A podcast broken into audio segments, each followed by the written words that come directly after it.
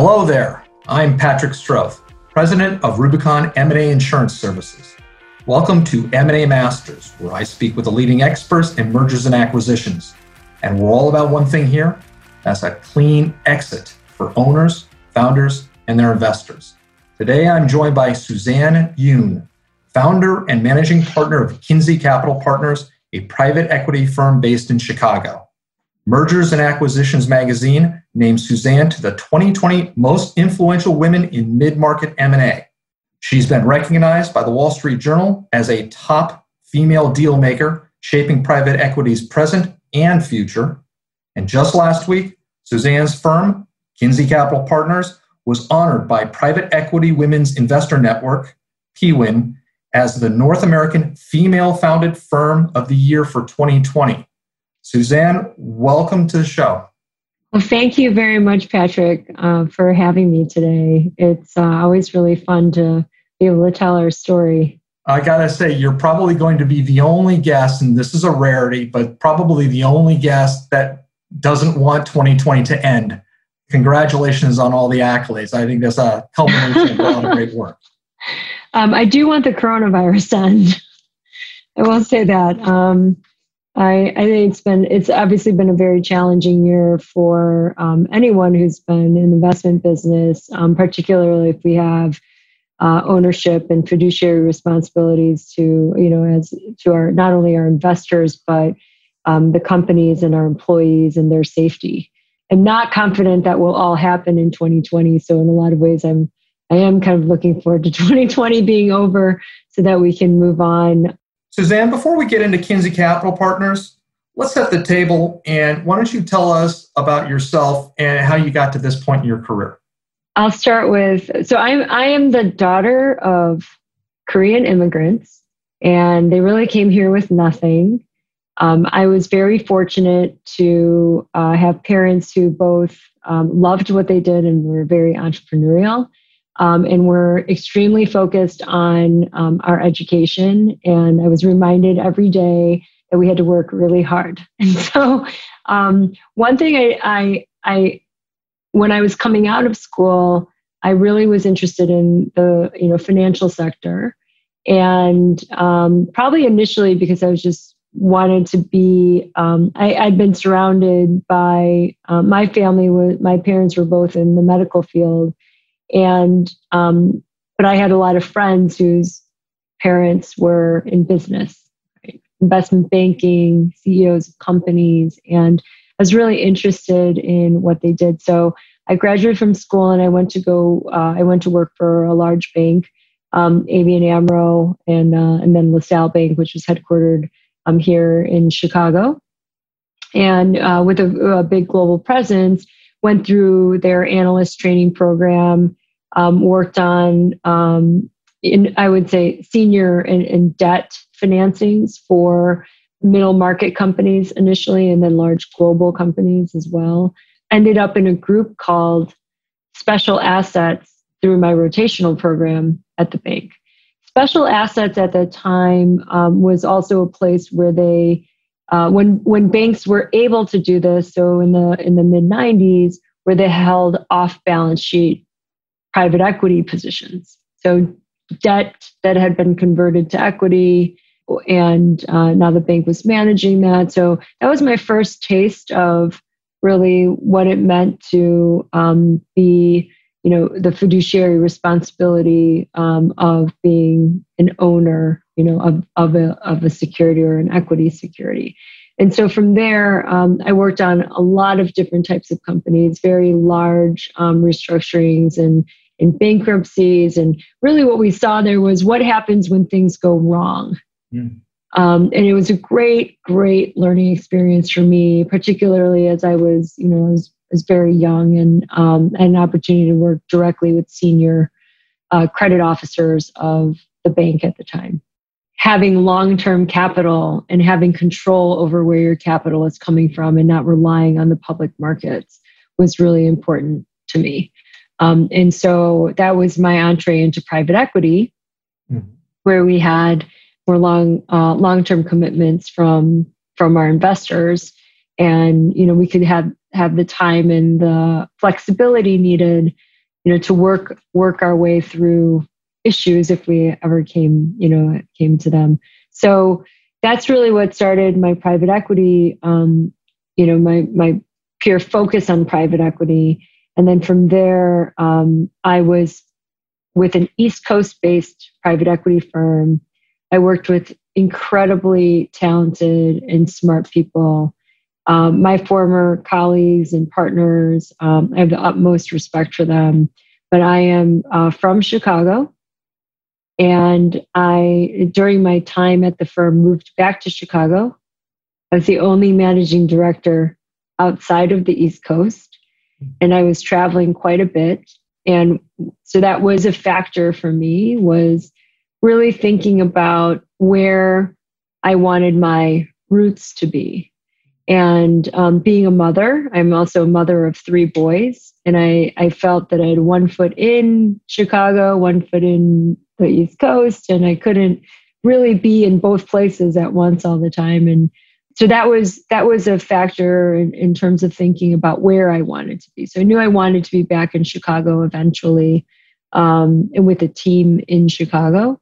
This is where you know you make your own luck in some ways, um, but I on the investment side, I thought I was running into a lot of, I was seeing a lot of opportunities in the lower middle market, so sub 15 million of EBITDA that um, out of Chicago and the Midwest and really throughout the country that were really interesting opportunities, but required a lot of operational improvements or help because they were either going through some type of generational change or transition. And frankly, they were just too small for my previous organization. And so I had an opportunity to partner with my current partner today, who is the founder and, and owner of a um, 150 person plus technology and management consulting firm, and um, and and really leverage them. Uh, it's called Clarity Partners, but leverage Clarity Partners and their resources to be able to provide operational expertise to these lower middle market companies that were going through transition. So that was really the start of Kinzie. It was based on an investment thesis around taking companies that were necessary for the economy, had maybe um, had some aging on them with regards to operations and technology, and um, going through some type of transition. Usually, we are the first time institutional investor into a company and being able to you know handhold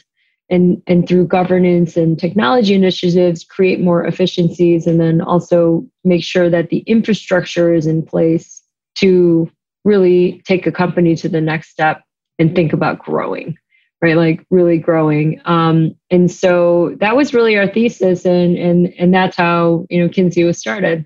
My goals of being in chicago being part of the community where my family is, and then also establishing a firm that was thinking about the future, right? And how to actually maximize and accelerate value through operational improvements, specifically around technology and be, being able to bring technological expertise that would normally be reserved for much larger companies to lower middle market companies was very important to me. So I, that was that was how you know Kinzie got started, and I think we've been um, really focused on that since since we started. Well, what's real striking about your past and what led you to here is that you came from a culture of coming into troubled circumstances and you avoided human nature, probably because you were coming in from the outside, but you're coming in where there are problems. And instead of pointing fingers and bemoaning what led you to the problems, you're coming and saying, right, okay, how are we going to get out of this? What steps are we going to take to, to do to fix it? And that is consistent throughout your entire career. So I could see that where maybe you don't have problems, you're just not not at the next level. And so that's the, the yes. come in with. Kinzie Capital Partners. Now, as we as we think about it, the one thing is different between private equity and law firms and insurance firms out there is they're boring because they pretty much just name their firms after themselves. Okay, um, think about it, and you know you can always get a little insight into a firm uh, if you found out you know how they come up with the name. So tell me about you know the origin of the name and then tell me about your commitment to the lower middle market you just mentioned because i think that's i agree with you it is a really underserved vast opportunity out there. Um, so speaking of naming the company i i thought Yoon capital partners would just not resonate well with, frankly, um, a market that is dominated by white men.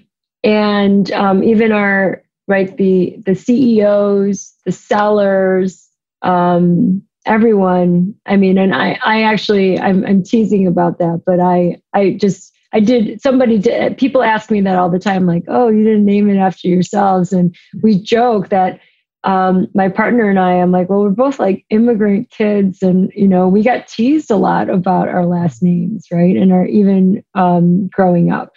So why would we name our firm? we don't want people to tease us, you know, continue to tease us because we were always a little bit on the outside. Um, and so, um, with that said, I, I I'm also not a big. What I really wanted was to build a firm, and I still want this that is going to outlast me and so I never thought naming a firm after me, because then it's all about me, right? Or our, our names was the right thing, particularly because private equity is really a team yes. effort. And um, and I, I use a lot of sports analogies, so um, even within the team. Um, but I I'm the coach. Like I think about myself as more the coach and the strategist but everyone has a really important role like down to our you know our assistants. And i mean everybody here because we have to manage people. And uh, so kinzie is a street in chicago and uh, the street was named after um, so there's a i'm sorry it's a it's actually a bridge in chicago and it's it's one of the most famous bridges in chicago so it was the first bridge that was ever built over the chicago river which is a really, you know, a main thoroughfare um, in Chicago. And if you, the, the view of, it's an iconic view, it's one of my favorite views of the city. But if you stand on the Kinzie Bridge, the original bridge was never torn down because it's it's now considered historic. So you can you see the original bridge that was built and this ever changing landscape of you know buildings. And it's even very different. The view from the bridge today looking into downtown chicago is completely different than it was three years ago and so to me that was very representative. And, and even 10 years ago 15 years ago i mean it's just very different if we saw the evolution of, of what that what the skyline looks like from that bridge. And to me that was just the evolution of also thinking about keeping in mind the old and preserving and respecting, right? Um, I think what is beautiful about tradition and, and some of the old things, but also keeping in mind that we are living in an evolving world. And um, having to having to keep that in mind. So I it's you know it's very personal to me. It's Chicago, right? Everybody in Chicago knows. They always ask like, "Oh, were you on Kinzie Street?" I'm like, "Actually, I think I was when I first started thinking about this name, but that was that you know. But everyone outside of Chicago is like, "What is Kinzie? And uh, is it a person's name? Is it?" But it's a bridge, so that's that's the story. It's a bridge in Chicago. So this is an homage to your Chicago roots. It is. It is an homage looking, to it. While still looking forward, so you're not stuck in the past. You're looking forward for the evolution. That's that's very very clever. Well done. With the uh, lower middle market, and you mentioned this earlier, where you like to roll up your sleeves and get your hands on on that. Tell me a little about about that, where where you see your role with the lower middle market, because as I mentioned before, I think this is a huge underserved market and is ideal because you know unfortunately a lot of these organizations they don't know where to turn for help. And if they go to the big institutions you know they're going to get underserved and they're going to get overcharged and they're going to get overlooked. And you know here you guys are firms like yours that are you know at the ready with all the resources of the larger firms you know scaled down that can deliver these great solutions. So tell me why you picked that as opposed to larger larger uh, opportunities. So you just um you act Patrick I mean like do I have to repeat what you just said because that's exactly why I I went into the um, why I like the lower middle market. I think there's just a lot of opportunity to take all of the skills um, that you know I've learned over my 20 plus years of investing and working with different types of companies, um, much larger companies than the ones that we're investing in, and then also having the resources to be able to bring to those companies and make very significant moves um, that these companies would historically not been able to make because they don't know how to get to the resources that they need. And so i mean i would say that's that's probably the biggest factor for me is um, it's very gratifying to work with a management team or you know a prior seller, right, that has partnered with us and bring our expertise to the table and really partner with them um, to think about the future and execute on a vision, a, a, a joint vision. And a lot of times, the people that we're talking to or that we're meeting with in the companies that we get excited about, there is a vision mm-hmm. already in place. They just don't know how to execute it. Yeah so the idea is there and so that's really how i see you know our job you know is to make sure that one you know if we have a collective vision that we make sure that we execute on that vision well let's get into what's really unique about you and kinzie and that's the kinzie formula and i'm going to give my observation on this and it's you know I, i'm not saying this to flatter you or anything. I, it's just what struck me about it is the term is a formula. Okay, it's you know a lot of organizations they'll have a process or they'll have a system or a model, and those may or may not work. I love the subconscious feel of a formula. A formula is literal, it's reliable, it's repeatable, and it, it's just a great sense of comfort that you're coming in with a formula. And we'll have it in our show notes and it's on your website but explain the formula and, and how how it works where you guys came up with it and, and how that's pretty much your core right now. Thank you. I we take a lot of pride in the formula because we spent time um, really thinking about how could we articulate best in a formula what our investment philosophy is and why we think that we are going to be the best fit for the companies that we choose, right? And and vice versa. And um, we really thought hard, and and and our formula is just this for the for you know the listeners out there who who, who don't know our formula. It's accelerated value equals the function or is a function of capital plus operations compounded by technology. So, what does that mean, right? It, it just means our goal as investors is outsized returns, alpha. And how do you get to outsized returns and alpha? Is we have to accelerate the value prop, you know, the valuation of that company. And the way to do it is to make sure you have the right capital structure in place and that you, you know, and add in operational excellence and we think the compounding that you have that, those two things in place, and you add technology to compound the effects of good capital and great operations. And very that's contrary, yeah, very contrary to the cynical view of private equity, which they don't have a formula. It's just minus. Okay, we're gonna cut, cut, cut, cut, cut until we're we're adding value by cutting. You know, sometimes that is part of the operational excellence portion, right, is that you do have to upgrade talent. Sometimes you have to, uh, in, in, especially in um, fam- long time family owned companies, um, there is a lot of, there could be, you know, dead weight that, that, and it's not good for the culture. Mm.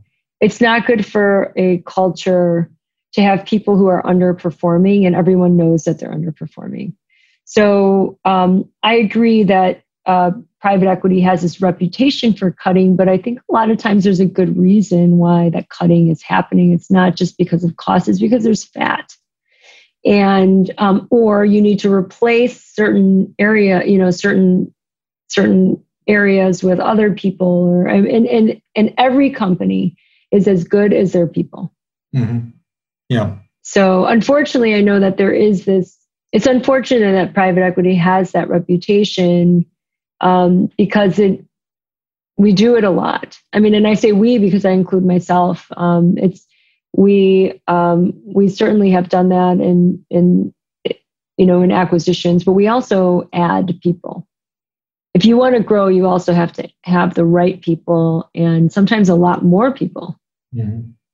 Yeah. So I, I, I hope that if I think if you look at private equity as a whole, the net add of jobs is is probably much higher than than the cutting that we all hear about. Well, you could you actually save save companies because if they don't change and if they don't adapt, they've got their their lifetime is finite and they could be gone and then everybody's gone. Exactly. Exactly. And then and then as as you talk with in the Midwest and and where you're probably investing, you know these are companies that could be the lifeline for a community and so if the company goes community goes with it. So i mean there, there are some very very important rules there. Suzanne give us a quick case study. Give me an example of where you've come in on an opportunity and and just where where the formula came in and magic happened. Oh, I, I actually have one more recently. Um, so we have a uh, we have a portfolio company called Colony Display, 37 year old company started by two found, you know, the two sellers were actually the founders. One of the founders' sons had taken over as um, essentially the chief operating officer and then the CEO. And, and he grew up in the business. The business had been run the, uh, a certain way. The knowledge is incredible.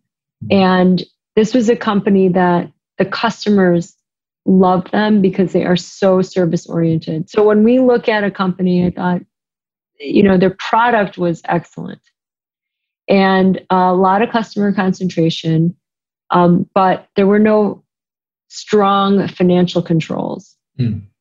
at the company. So we had to make some changes um, within the financial team and um, improve, you know, financial controls again, family, it, it was it was started 37 years ago. So the infrastructure wasn't at the place, like the, uh, I would say management and executive infrastructure wasn't at the place that it, it needed to be in order for the company to continue to grow.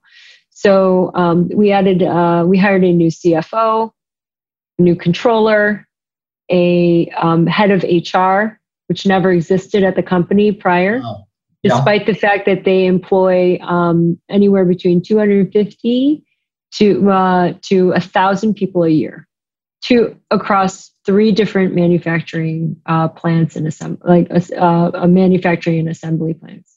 You know, we made some pretty significant investments into uh, the systems, mm-hmm.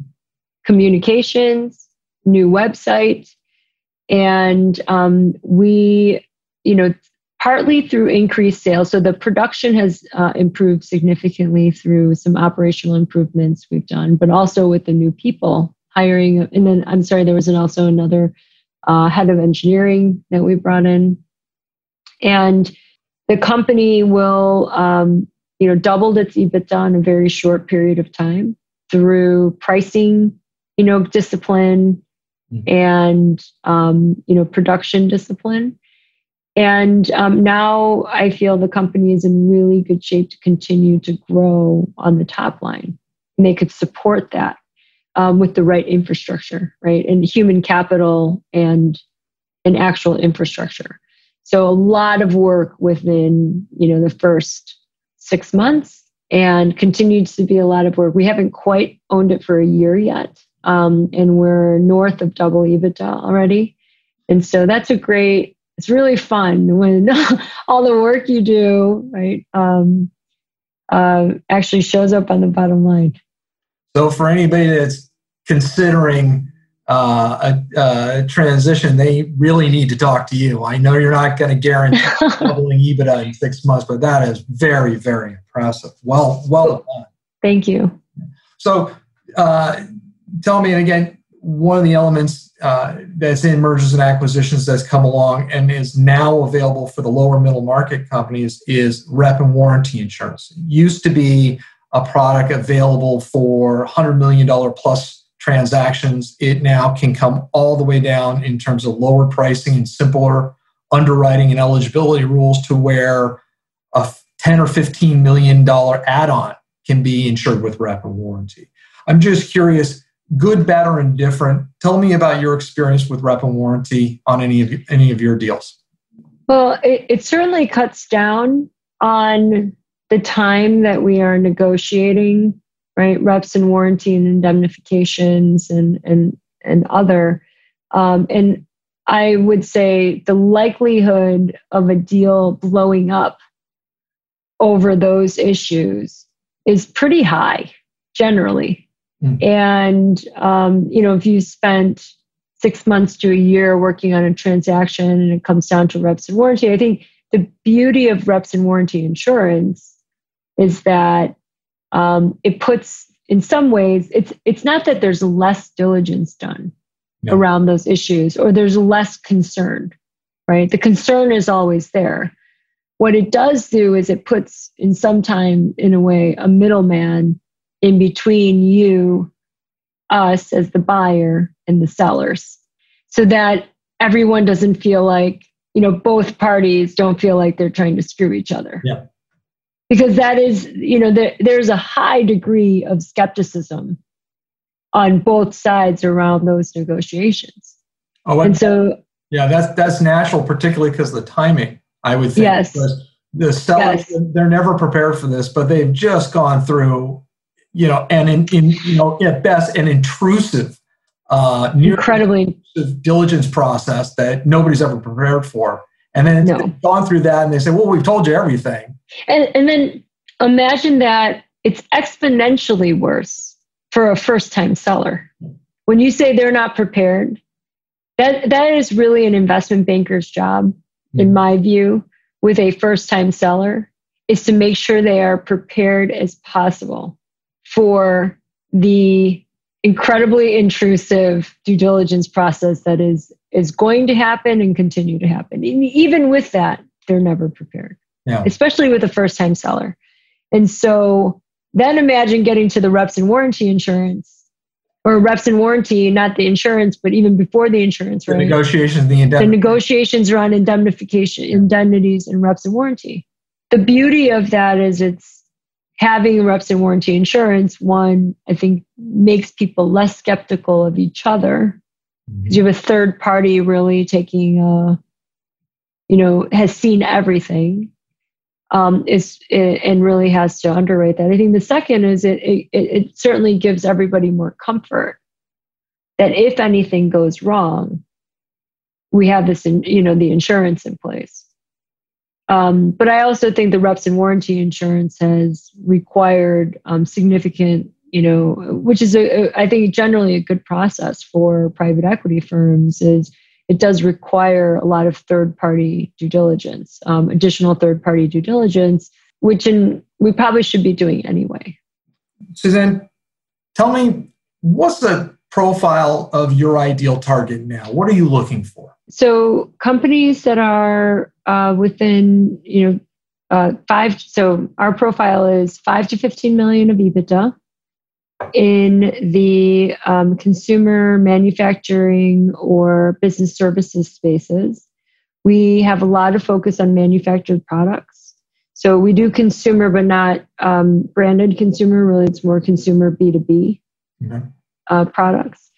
And um, we like, um, you know, companies that are going through some type of, I think we're the best fit for companies that are going through some type of transition. So either a generational shift or um, where a company's like stifled to grow and and they have objectives to grow but really don't you know know how to do it and then the um, you know, some of the tenants that we really look for are a strong management team or leader within the management team uh, that we can partner with, and um, really, uh, I would say, and we we do diligence culture quite a bit, so that they're the right cultural fit with our team.